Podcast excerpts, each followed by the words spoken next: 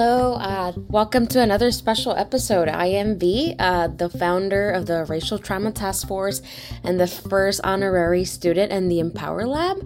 I am a doctoral candidate in the clinical psychology program at UGA, and I want to leave a legacy for students to learn about funding opportunities in graduate school as I prepare to go on internship as a fifth year student. So, I hope you enjoy uh, this little workshop on the different sort of funding opportunities and tips that I've learned in applying for different fellowships, grants, and scholarships. I hope you enjoy this content.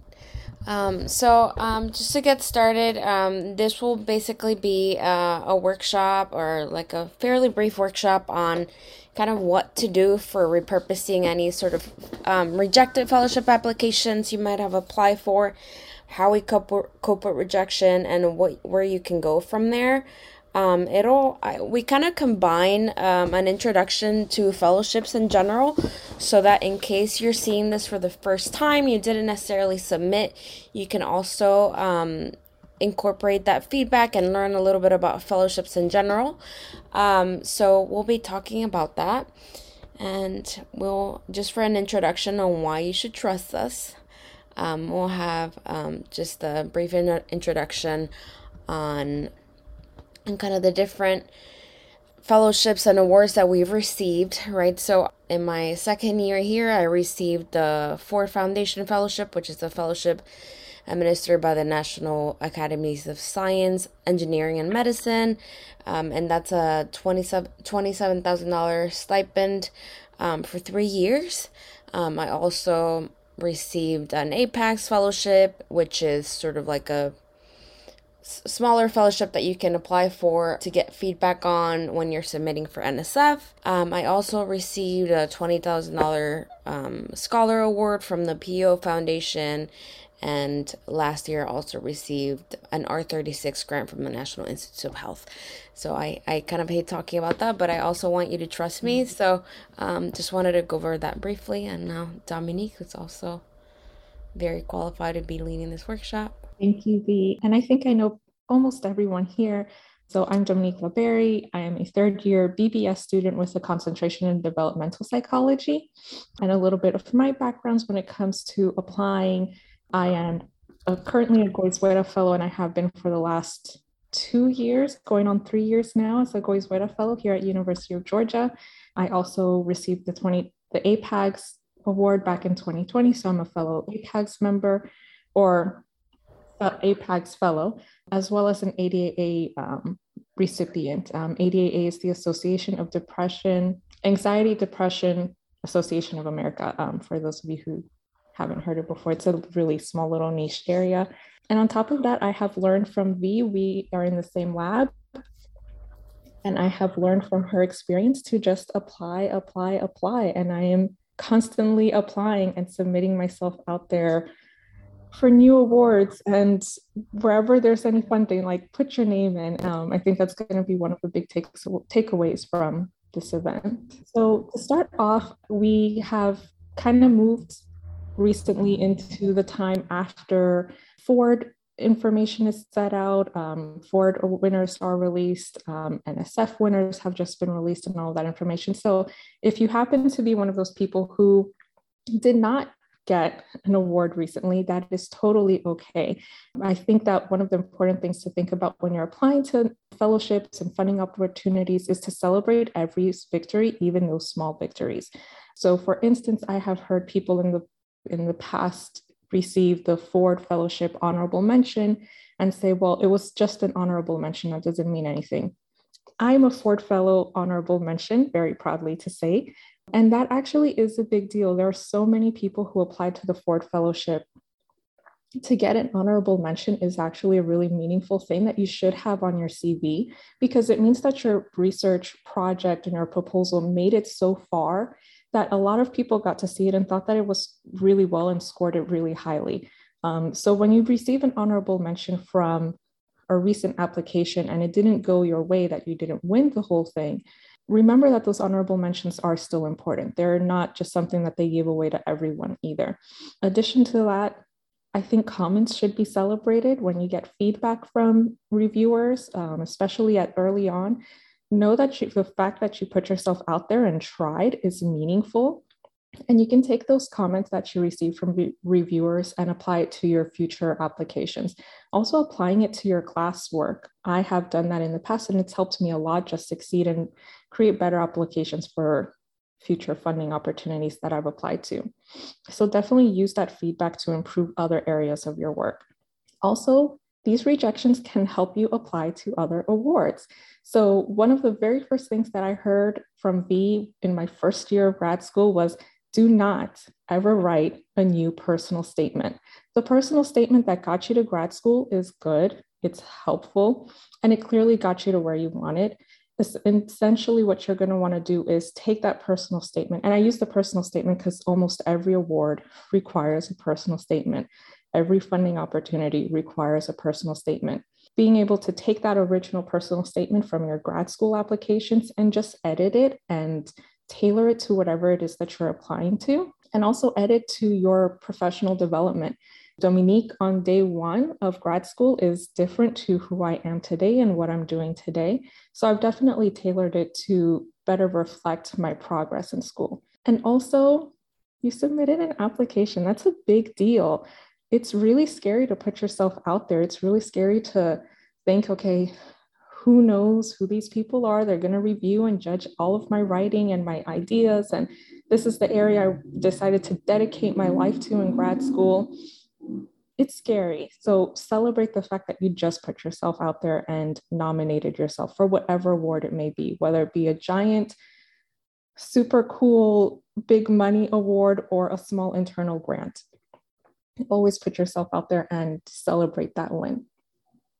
Yeah, so um, I thought it would be important to have this slide on like how to cope with rejection. Um, like it's definitely, I'm sure we've all been through some sort of form of rejection by the time we kind of make it to graduate school. Um, often graduate school is like, or may, maybe like one of first experiences with rejection. But I think what I've what uh, has been really helpful to me has always kind of been giving it a break, right? So it's always tough to get those reviews back and knowing that you worked really hard on it. And then there's people critiquing your work. It's not always easy. Um, I would say that it all it, it gets easier with time, right? So by by now I don't necessarily care that much. And I think what has helped me stop caring as much about that negative feedback that we get sometimes is well besides exposure which my my clinicians in the room know is one of the best methods of like getting kind of getting over that anxiety related to sort of performance is is really just taking the time to to reflect on it. And when you submit an application right? So i never submitted a ford application. I never submitted a po application or an r36 application thinking that i was going to get it. And i think that that's kind of the part that kind of always breaks my heart from students um, saying like i don't think i'm good enough. I don't think it's about that. I never thought I was good enough. I just submitted it and I had a plan B, a plan C, a plan D. Um, in case I didn't get it, what was I gonna do? Or I was gonna submit it anyway and see what what give give what worked out. So after I get those reviews initially, some are more hurtful than others. I always give it a break, right? So I always take a few days to kind of reflect on um, kind of the, the fact that I sum- I even submitted an application. I can't believe I got it done. Check in and with yourself and kind of what Dominique was saying. Don't take it personal, right? So make sure you know what your strengths are. Make sure what your plan is, and reminding yourself of what that plan was gonna be when you submitted it. knowing ahead, well ahead of time that there was a chance you weren't gonna get it, kind of helps ground you a lot right? So it's not not always about you. I so i i put a screenshot here of my rejections because it's easy to focus on kind of what we get and just what other people get right? So people are kind of always talking about achievements uh, and i think it's part of our field to try to sell ourselves but there's also like plenty of rejections that are received. It's probably like a 50 50 chance um, here of different awards that I've applied to. Make realizing that it's not always about you. So as you can see, like I don't know. So the pre doc I received, um, but I applied for a Ford dissertation fellowship and I didn't get it. And the pre-doc is actually more competitive than the dissertation award. And I didn't receive the dissertation award. So reminding yourself that it's not always about you or your qualifications. Sometimes it's just the award was really competitive. Maybe they had fewer slots that year. Maybe there were people who got a reviewers who were in a better mood. Sadly, that is a big part of the review process. Um, sometimes it's all about the mood that the reviewers were in in that day, who got a better set of reviewers. It's also about the review pool. Um, if you're coming in from psychology, we have so many different subfields that there's just a lot of applications um, for psychology, such that there are more applicants in psychology than there are in other disciplines. So reminding yourself of it's not always about you or it doesn't necessarily reflect poorly of your work. It's just the way things worked out that particular time. Um, revisiting your application and reading the feedback is very important too and sometimes it helps to do it with a with a colleague. I think when I didn't get, so I was really salty about not receiving the dissertation award from the Ford Foundation. I'll just be open about that. And I send it, you know, I I sent it to somebody else who is a reviewer for the Ford, and I said what happened, and they were just very like, you know, it just really helped me to kind of reflect on it and get their thoughts on what what happened this particular year. And they told me about how many more applications there were that year and sometimes just doing it with a friend, right? A friend who can hype you up. I hope that that's who I am for like Dominique. When she doesn't get something, um, it's good to have like a lab mate who kind of hypes you up no matter what and and reminds you that hey and and i think it also helps to apply for multiple ones because then as you're getting rejections you're like okay so now i just have to focus on the next one or let me just go ahead and start a, another application and then I think being open about rejection with with your classmates, right? Um, sometimes it feels like academia is such a competitive environment that normalizing rejection, talking about rejection, we're no longer like in person as much anymore in our lab, but I know my advisor was pretty big on having this rejection board where everyone puts in their rejections, paper rejections, award rejections, any sort of rejections that you have, so that you're not always just celebrating your your achievements, but also just normalizing that rejection is a big part of our careers in, in academia and celebrating any smaller victories or what seems small but is really not like submitting a whole application is actually a major victory like pushing yourself through it is a lot. So um, reminding yourself of the fact that you submitted and sometimes that you can submit again. Like for the Ford, you can apply for as long as you have three years left in graduate school. So you can apply as many times as long as those three years are are still pending. So you can apply next time. You can use that feedback, reminding yourself of all of that. And I think another thing that has been helpful for me personally has been always having a plan B, a plan C. If I didn't get this, then I'm already thinking of what am I going to do next? Because even if I get it, I'm going to apply for that second thing anyway. So just moving along with the next thing is has been really helpful. And by the way, I didn't say this, but you can stop me at any time if you have any questions or you can stop either of us at any time. We want it to be interactive. We don't necessarily want to be talking at you, so feel free to interrupt at any point.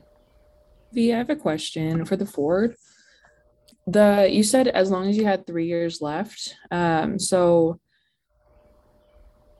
can you just extend your phd to have three years left? Like if you get the award?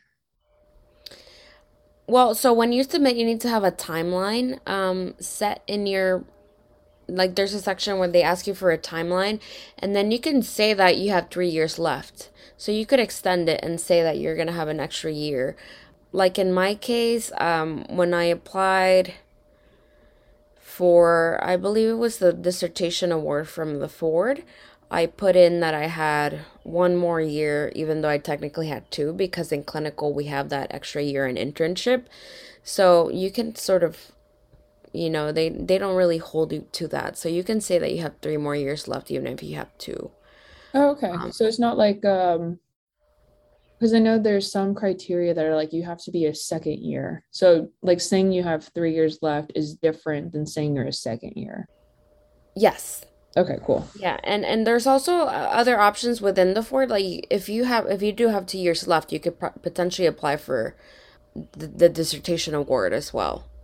Okay, which cool. is less competitive. There's fewer applications in the pre-doc, just because the the pre-doc is like seventy two seventy five thousand dollars, and the dissertation award is twenty seven. So uh, it's, okay. it's less competitive to go for the dissertation, which is why I took it so personal when I got rejected. Just normalizing salt is fine. Any other questions? No? Okay. All right. Okay, so addressing the feedback. I think that some of these things are things that you could for sure avoid. So that very first one of your application was incomplete. This is actually a really easy thing that happens. Some applications require super random, let me not say random, super specific things. This margin has to be this amount or spacing has to be like this. Definitely pay attention to those details I heard of a person who like applied to a really big award, did everything right, and just had it turned around simply because their font was the wrong font size. I think they were like at 12 and it was required to be at 10. In my opinion, these are things that you shouldn't turn around in an application for, but I totally get it. These are the guidelines that these funding opportunities or institutions have, and we should follow them but keep an eye out for these little things. And if that was your mistake on your first round of application, just be super diligent for that second round. The same goes with grammatical issues. Have someone review your work. Use Grammarly. Grammarly is like my best friend right now. I use it for absolutely everything, um, and it makes a really big difference. Another big one that comes up with feedback is that the budget does not seem to match the scope of the project. And with this, I think I think this applies more so when the application requires you to lay out what your expenses will be and what your budget will be. I think APAGS had something similar to that, or maybe it was another one that I applied to that required a very detailed list of how do you plan to spend X amount of money. So make sure that that makes sense. I think that as a graduate student, it's easy to not know what how would this money be spent talk to your advisor talk to other mentors in your program and that just as a side note like we all have that primary mentor that we have um, for me that's ann schaefer but i also have plenty of other faculty members that like i can go to and ask like what's your advice have you applied to this award and just get that feedback from multiple people i think that's really helpful and your advisor would encourage that um, I know mine definitely does. Your research is not significant or innovative. This is a tough one because when you've been spending months on months writing this thing, it's like, no, this thing is really significant. It's super important. And this is why I'm interested in it. It may just be that the way that you wrote it the first time around was for people in that very specific area. And maybe you need to work on making it more digestible for people who are not familiar with this area. Um, that's been a trouble that I've had in the past. I've gotten feedback from ment- multiple mentors and reviewers saying, like, make this make sense. Like, explain to me why this is important because to me, it's just, or to that reviewer, it's not as important. And that's something that you can work on just by getting feedback from classmates, cohort mates, lab mates, mentors, and um, whoever else is kind of like in that circle of, I trust your feedback. You are the person I go to there is not enough evidence to suggest you can achieve the aims of your project with the resources you currently have access to. Another common form of feedback that can come back from a reviewer. And I think that this kind of doubles down with the budget topic of maybe you're not entirely sure of how you're going to play this project out um, in the case of a research proposal, in which case that's just something to really discuss with your mentor again. What goes into this? Um, sorry, y'all, I'm in, admitting more people. What goes into this project? What are the steps to complete this project? Um, again, these are things that we're in grad school so that we can learn them. We're not expected to know these things. I was talking to a friend the other day, like, we should not know these things while we're like in your first year or entering your second. This, these are things that you're going to learn. And you learn these things by applying, talking to faculty, talking to mentors who can help guide you. Um, what was the next one? Um, project is great, just not good enough to be in the top. That's a tough one. when they tell you that your project is great and there was just something missing. I think it's okay to ask, well, what was it that's missing? And you can get that feedback from mentors as well. For the Ford Fellowship, when you get your results back, you basically get kind of like a sheet with check marks on where you are. And it can be a little confusing where it's like, oh, all my checks are really high. So, like, why didn't I make it all the way to the top? Like, why didn't I? And as we mentioned, like, it may just be that there were a lot of people applying that year. And at the end of the day, it can be a bit of a numbers game. Um, and sometimes there's no feedback at all. I don't know. I feel like when there's no feedback at all, I kind of am okay with that because I didn't want to know why they didn't want my project. But at the same time, I don't have like a like a source to go back to and think, okay, I can grow and build on this feedback that was given me. So it's a little bit 50 there, 50 50 there for me personally, but definitely take whatever feedback you get back from reviewers. And I think this is applicable not just to funding opportunities, but as you're writing papers, um, submitting conference proposals or talks or whatever it may be, using that feedback to help better your future projects. And here we just have a list that I could probably just put in the chat. Um, but basically, um, I would recommend um, signing up for these different websites that and, and we'll be sending this out to if you if you registered with the link that we put in the chat we'll, we'll send this um these slides and, and this recording in case you need to listen back to it or look at the slides and kind of put the links um but basically word of mouth is how you hear about or how at least how i started hearing about different fellowships so asking other students what you can apply for um, depending on your year. Like by now, I've kind of applied to so many that like if you tell me what year you're in, like I have a pretty good sense of like things that you might be able to apply for, or what things will be good for your specific trajectory. Um, I I think people are also happy to always share their materials, like as long as you you know everyone has this sort of disclaimer don't share them without telling me um, and everyone's kind of been helpful in sharing their own applications um, I would also recommend joining like professional listservs. Like in my case, it's Division 53 because it has to do with children and families. Um, so they have, or SRCD also has um, SRCD specific awards that you can apply for. So if you're into children, that would be like two good listservs that you can join to learn about awards for those particular fields. Um, I also um, put NIH reporter here because sometimes your topic is great, but you don't know how to sell it. And I think that's something that I learned from my public health background. Public health people are always about prevalence? How many people are affected, how much money are we spending in this particular problem. So, being able to put a statistic in your very first sentence can sometimes make a difference in whether you're going to attract your audience or not. Because maybe your topic is is amazing but the way you write it about it is very sterile um, which is the way we're expected to write in academia ironically but it's not the best method of writing for selling your ideas. And and i think sometimes our graduate students it's hard to sell ourselves because we're kind of going in through this like sort of long term um, journey that where we kind of don't see the end all the time. And so it's hard to sell yourself as an expert but that is something that you need to learn how to do in terms of getting funding. And i put nih reporter here because sometimes just searching for people who are doing your kind of research can help you learn. And, and an nih reporter they just basically put like a what they call a narrative or a project summary. So it's just a paragraph um, consolidating like a, you know, my my NIH application was 90 pages. So summarizing 90 pages in a paragraph. And so that tells you how people are framing your problems, um, your kind of problems. And I mean, I'm not saying go copy it, but you can kind of get ideas of how people are framing and selling their ideas to get all these like million dollars of funding. And when honestly, maybe it's not as good as your idea, but they just know how to sell it.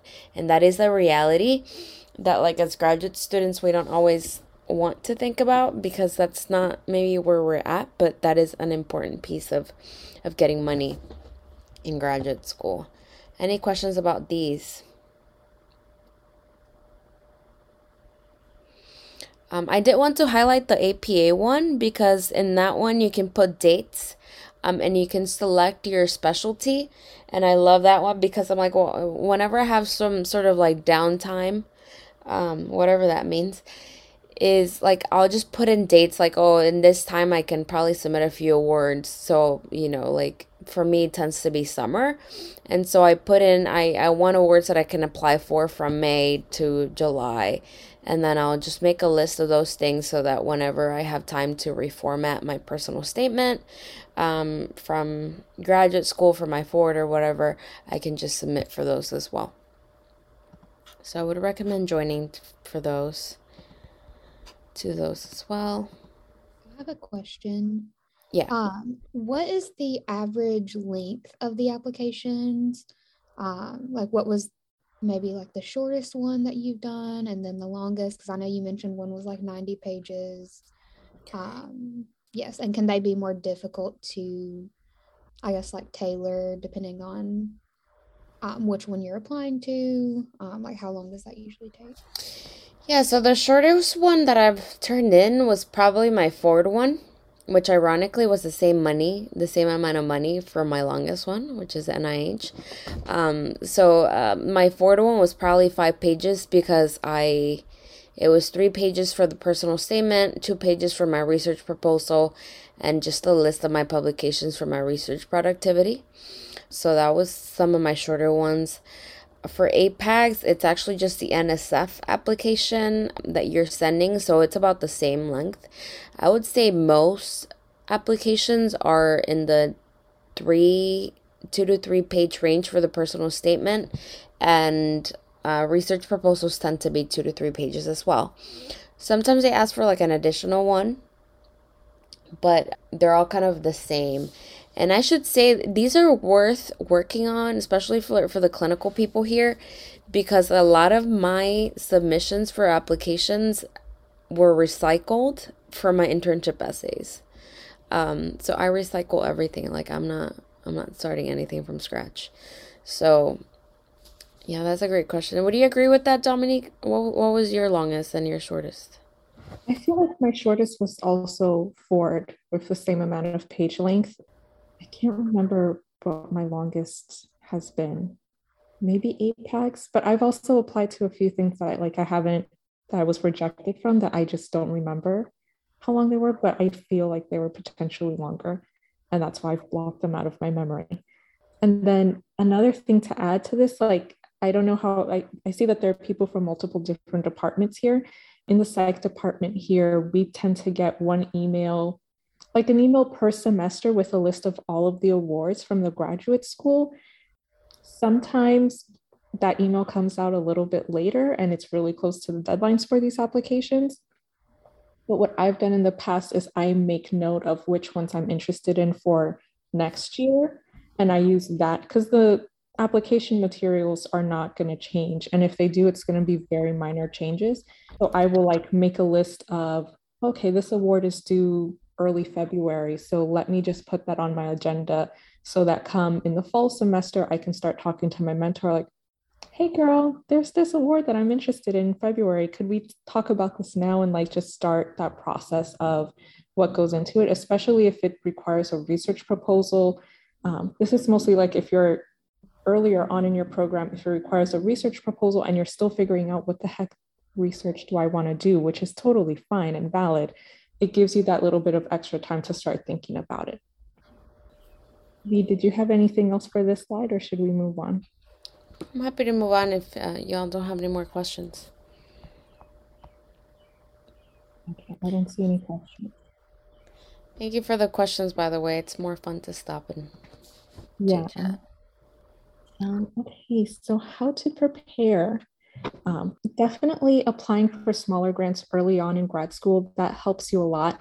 So in my first year, I applied to a few small internal grants that came up through the graduate school or came out through the psych department and just that really helps you with kind of just getting your footing of what goes into an application um, i kind of like to think of it as these small internal grants or small internal funding opportunities the larger ones are just going to be a little bit of an extended format of that again personal statement research productivity slash your cv and a research proposal. Those are typically going to be the big chunks.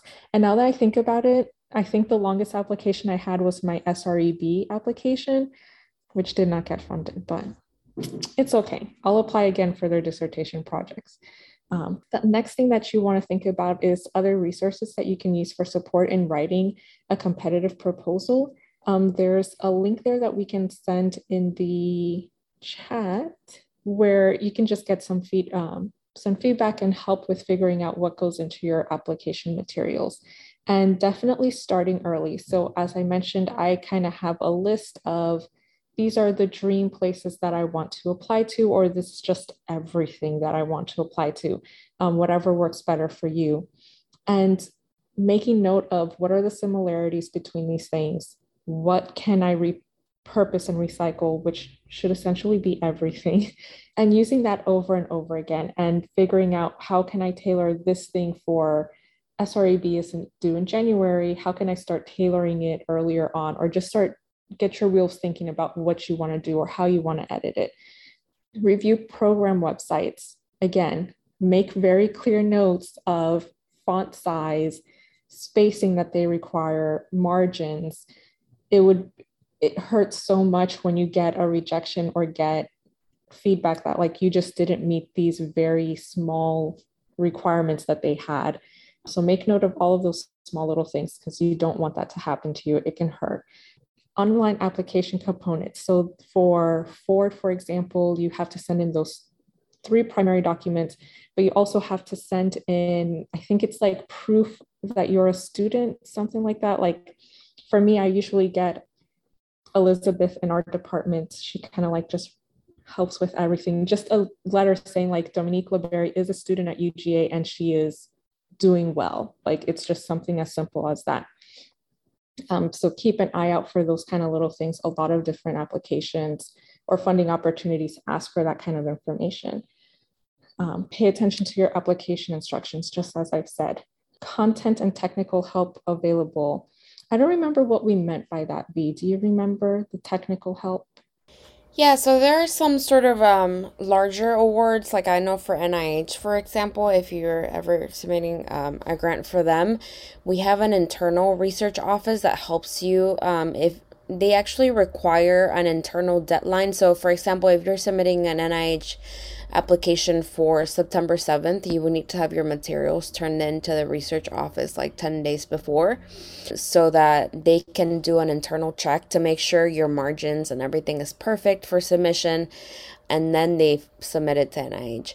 There's also like smaller grants, like I know the the Ford, they have like a technical office. If you have questions about eligibility, if you have questions uh, for NIH as well, they tend kind of tend to have both an anonymous helpline and they all they they all love to answer questions. Like I know one of the things that I need needed to get over um, in regards to like anxiety. And this whole process was emailing project officers who are like the the sort of leaders on the on the different awards that get posted. And that's actually that was actually silly of me because they love helping.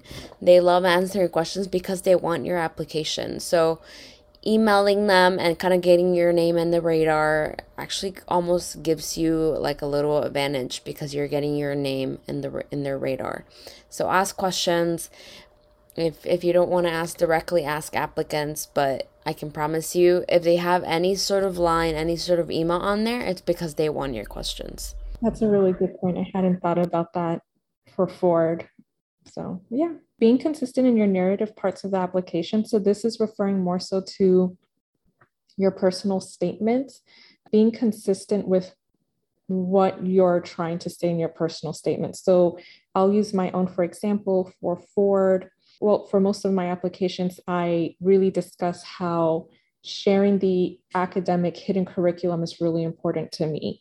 Um, and for me personally, I definitely consider that part of my academic mission and creating representation in the field and in my little field of developmental psych.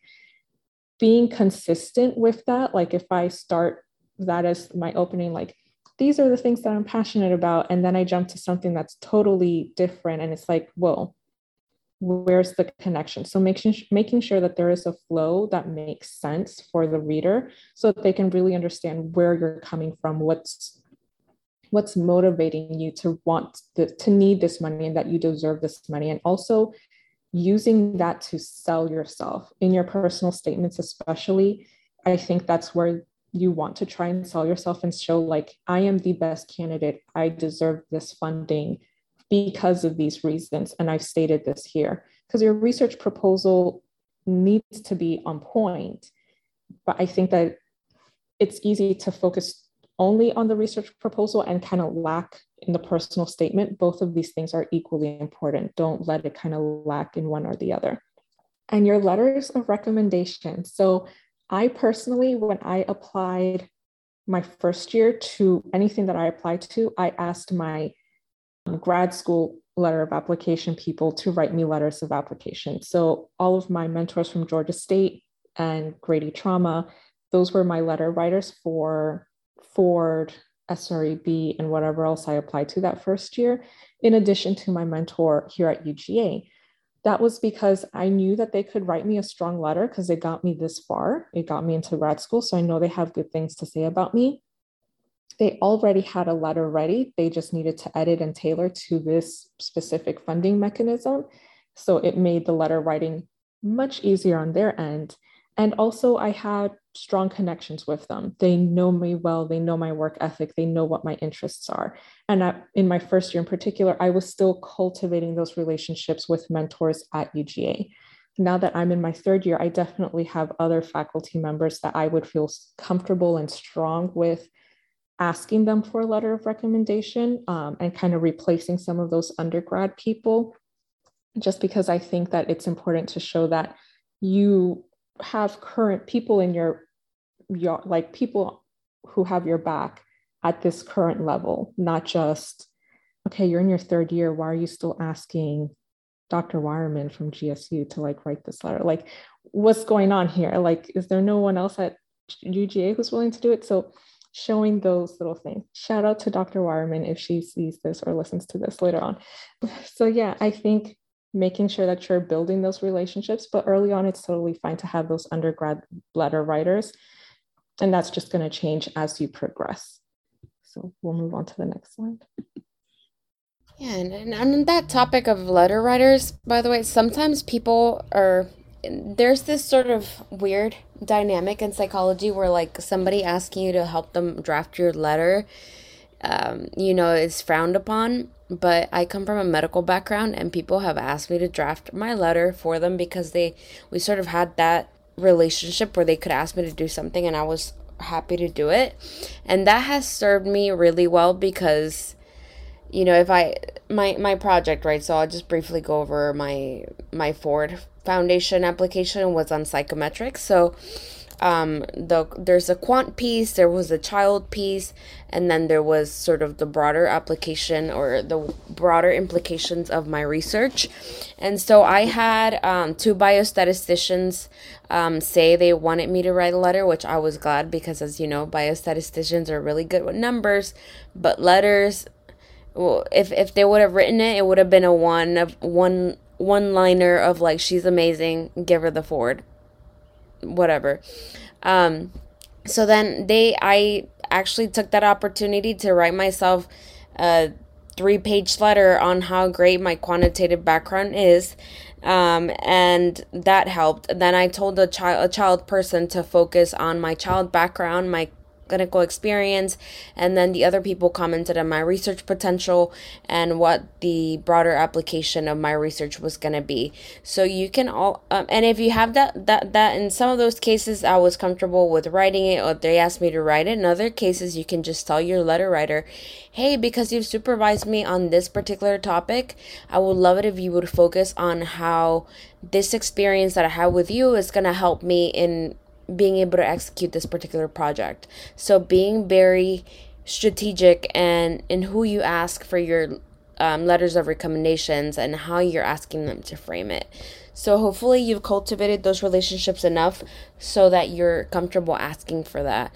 It has been like another piece of advice, which is going to be essential for when applying for like NIH awards too. But I think uh, I've just done it with every single award that I applied to and has worked out so far. So um, that would be another thing that I would highlight.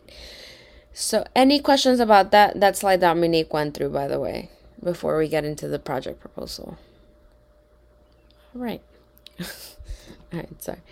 Um, so project proposal. Um, I something that I inherited from like my NIH background again. It's just being able to have headings in in your um, application right? So even if it doesn't require headings i will throw in a heading unless they explicitly say not to.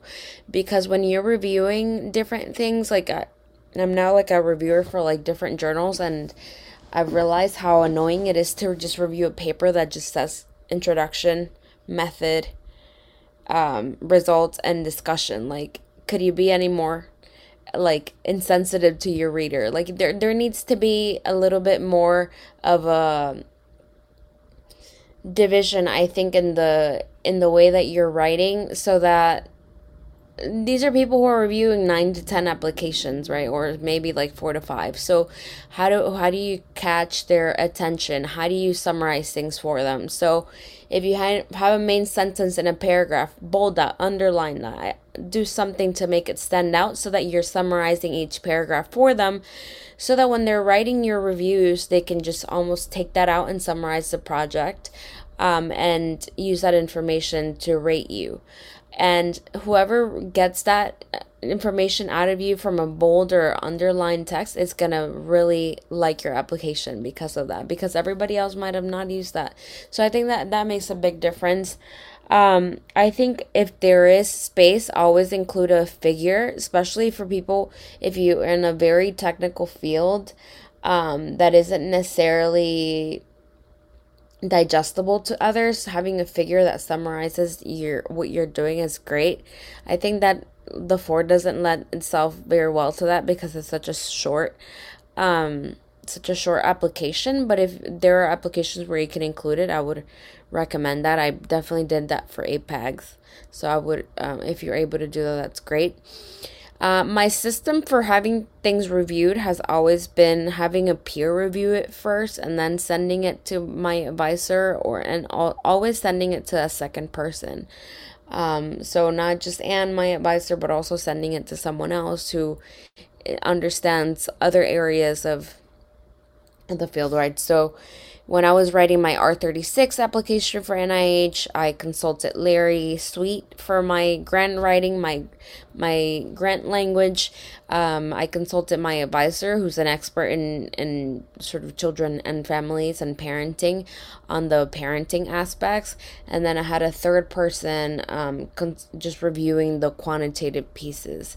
Um, just because you need to have different experts to be able to build certain types of applications but there's also kind of smaller things that you know you may be you, you may be afraid to ask like professors for. So like grammatical errors just does it make sense to somebody who has absolutely no background in any of these?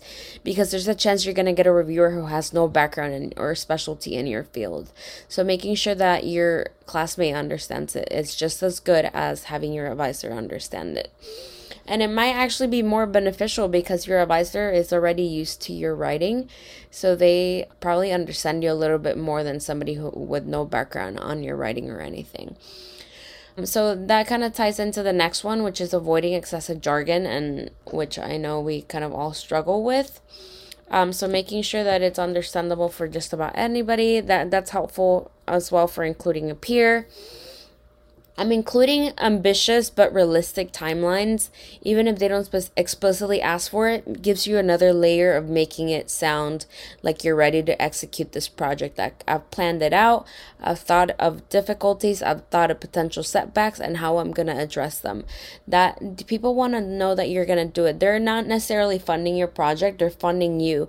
So the fact that you're able to think through ahead, always having a timeline it's gonna be beneficial for your application in any in every regard.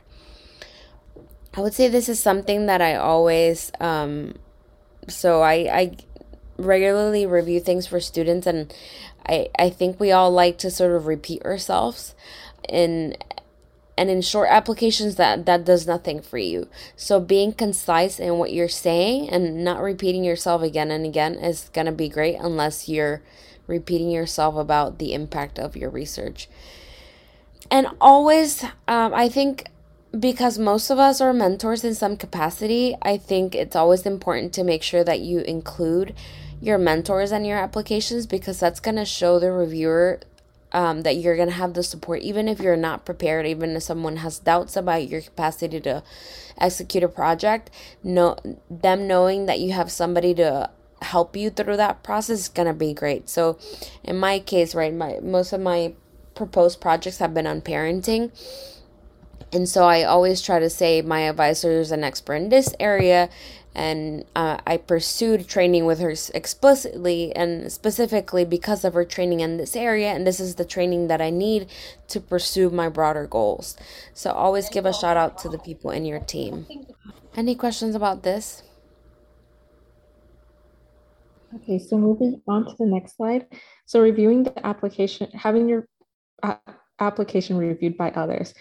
It's useful, especially in those instances where you didn't get feedback. Um, so for one that I did not receive, I think it was SREB, I did not get any feedback. And what I ended up was what I ended up doing was I asked one of my lab mates to like, hey, would you mind reading this after I got the rejection? Like, was there anything very clearly wrong that maybe I missed or I could have done better? Or like, if you were the reviewer, or is there anything that you would have liked me to have seen change or add or anything that was missing? Just to kind of get, I needed that closure. I needed to know what was wrong. But it was helpful because I got feedback that was really beneficial to me. And I was able to apply that feedback from my lab mate towards my next Ford fellowship, which was really helpful and also to classwork. So I have learned, and I've gotten this feedback multiple times, that I write the way that I talk, and I talk very disorganized. I will jump from one topic to the next to the next, and then circle around back and mix it up. And I really do write like that. Like the content is there, but the organization, eh, it's a mess. So that's feedback that I was able to get from a lab mate on an application it wasn't that bad on the application and mm-hmm. looked at it like it wasn't horrible. But there were still things that like my lab mate was able to say like maybe it would have made more sense if this followed this or if this had started this paragraph. Um, and i'm able to use that in my writing just generally. Um, review by other successful applicants. V is my gold standard of like I trust her word when it comes to applications and I trust her opinion when it comes to my applications especially not just because she is so successful, but because our areas do overlap to a certain extent. Um, we're interested in similar populations, we're interested in families, kids, emotion regulation. So it makes sense to ask her, hey, you applied to this thing and you got it. Would you mind looking at mine and just giving me some, some feedback? What's missing? Am I not being clear? Getting that feedback from faculty as well, not just your mentor, but other faculty also. I also ask, I have one like go to person, a friend of mine, who is, gosh, what is he in? He's in public health, does nothing with kids or emotion regulation. Like, this is the stuff that's like, I he is not into this. This is not his area. But I do always ask him for his review on my applications, on my writing, just generally to let me know, like, first of all, grammatically, after I've done Grammarly, grammatically, does this still work? Am I making sense? Is my flow good? And you, as a person who is not immersed in this field, like my faculty, the faculty members are, my mentor and my lab mates, as a person who's not immersed in this, does this make sense to you? Just as we said earlier, one, you may have reviewers who are not in your area or not as well versed in your area. And two, for me personally, I want to get better and improve on my science communication. I want to be able to take what my research proposals are and make sure that Jane Doe walking down the street can read this and get something from it and understand it. Um, again, that's part of my personal academic mission is making research more accessible to everyone. So by having my friend who was like not in this field review it and tell me like, yeah, Dominique, this makes sense. I get, I get the kid stuff. I get it. Be okay with it. And I'm like, okay, we can move on. Um, establishing a clear timeline of when you will have your drafts ready. If you have a really busy, busy mentor or whoever it is that's going to be reviewing your applications, having some sort of timeline of like, I want to have this personal statement done by this date, letting them know what that is so that you can both be on the same, what's the word I'm looking for? Like be on the same timeline so that it's not like three days before the application is due and you're like, oh, I need feedback on these three or four documents and a letter of recommendation no, excuse me, that's not going to happen. So having that timeline established a little bit earlier on, figuring out what your goals are, refining, it takes time to refine your documents. Like V um, exhibited earlier, she had 30 drafts at one point for one document.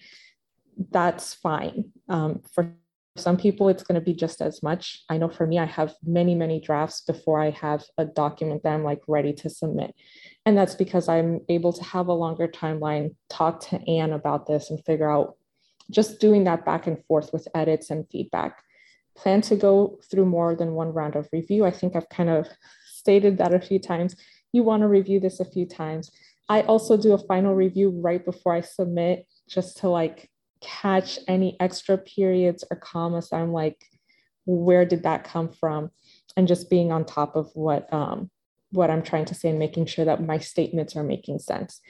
And don't take any of the reviews or feedback that you get, whether it be from a reviewer or whether it be from a friend or your mentor or your lab mate, don't take it personal. I learned very early on that the more feedback I get from Anne, the more red that there is in that document is a demonstration of her wanting me to get it right and do well. So, more feedback, more edits, more comments are going to be helpful rather than someone who's just reading it, telling you, hey, this is good, move on. They probably didn't take that much time with it. There's always something that can be improved.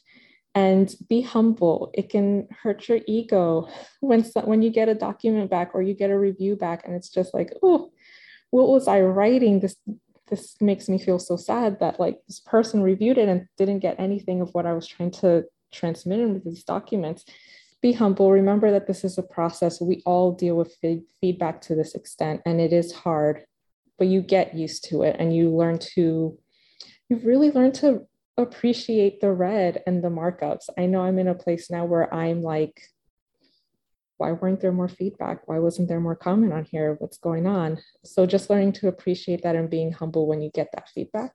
And I see that there are a few things in the chat, so let me check. Oh, that's the register. So yeah, anyone who got here late, please register on that link, the Google link to enter the Amazon gift card raffle.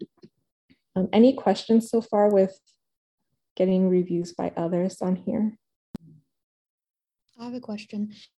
This might be really simple, but if you know there is something particular standing out in your applications, but you're getting conflicting feedback on that, um, number one, like has that ever happened? And then secondly, like how did you go about it or how would you um yeah just like conflicting feedback about things so that has happened to me and it for me it was on something theoretical and the feedback i got from one person they were they are clearly an expert in this area and the feedback i got from someone else they were not. So I defaulted to going with the route of what the expert was telling me. but that was a much clearer like who should I follow here? Um, I haven't had conflicts from in other ways though. V, you had unmuted. What were you gonna say? Yeah, I think I've I've gotten it for papers. I've gotten it for applications. Um, I think it's always about who has the more more more expertise in that particular area. So same to, same thing as Dominique. Um, I would say that that happened. Like if somebody is really good at grant writing and has gotten like millions of dollars, I'm probably gonna default with whatever they say, even if they don't, even if they don't have a particular expertise in that area. Um, and I think just being able to say that, and and I think in, in my case, like that was particularly useful with like writing an R thirty six for NIH because um, Anne was very humble in, in that she's my advisor and she's an expert in parenting. But if Larry said this is the way you should write it, she was kind of accepting of that. Um, so I think that's an important piece too, kind of knowing where your advisor or like the person who's reviewing it stands. Like, is this is this like an I've also had like and I say that because I've had other cases where a mentor is very um, opinionated and they didn't necessarily have expertise in that particular area, but I know where this mentor is coming from because of these personality traits. Um, they're a little bit more antagonistic, so like I knew that they just wanted to be right about a particular topic. So I was like, "You're right. I will revise that." And you know what? They did have a point because when I came back into my reviews, they commented in exactly what that person said. But at the end of the day, it didn't matter. It was still funded. So and and when it's something if it's i think that matters too if it's something major right if it's like a major piece of your project i think you need to consult a third or a fourth person. Like if my project is on psychometrics and my analyses are wrong like i need to go and check with a person who a third person who's an expert in the field or i need to go consult the literature and justify it.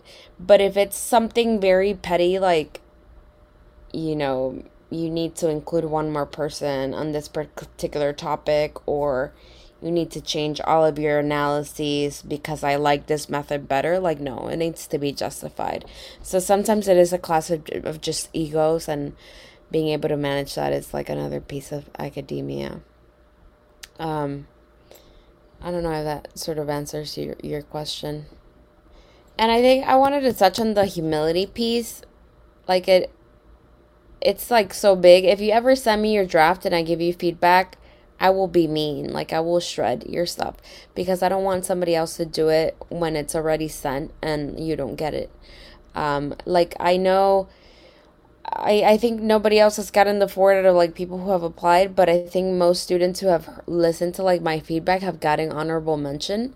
Whereas one student who was very um I would say not humble about the feedback that I provided, didn't get it, and then sort of was upset that they didn't get it. And it's like, well, I could have told by sort of your lack of humility and accepting this feedback that like this stuff wasn't gonna happen. And I've been in that position before. I've I've sat in Larry's class and sort of got had my stuff shredded by Larry, and I was happy to that he did because at the end of the day, I got funded. So that that's a good reminder. And I know we're almost out of time, and we had some questions that people submitted last time, but I don't know if you all had questions that you wanted answered now instead of these, which we kind of already touched on anyway. I guess we don't have any questions. That's totally fine too. I'm not trying to force anyone to ask a question. yeah, we've been stopping a lot, so I appreciate that too. Um, all right, well, I'll stop recording.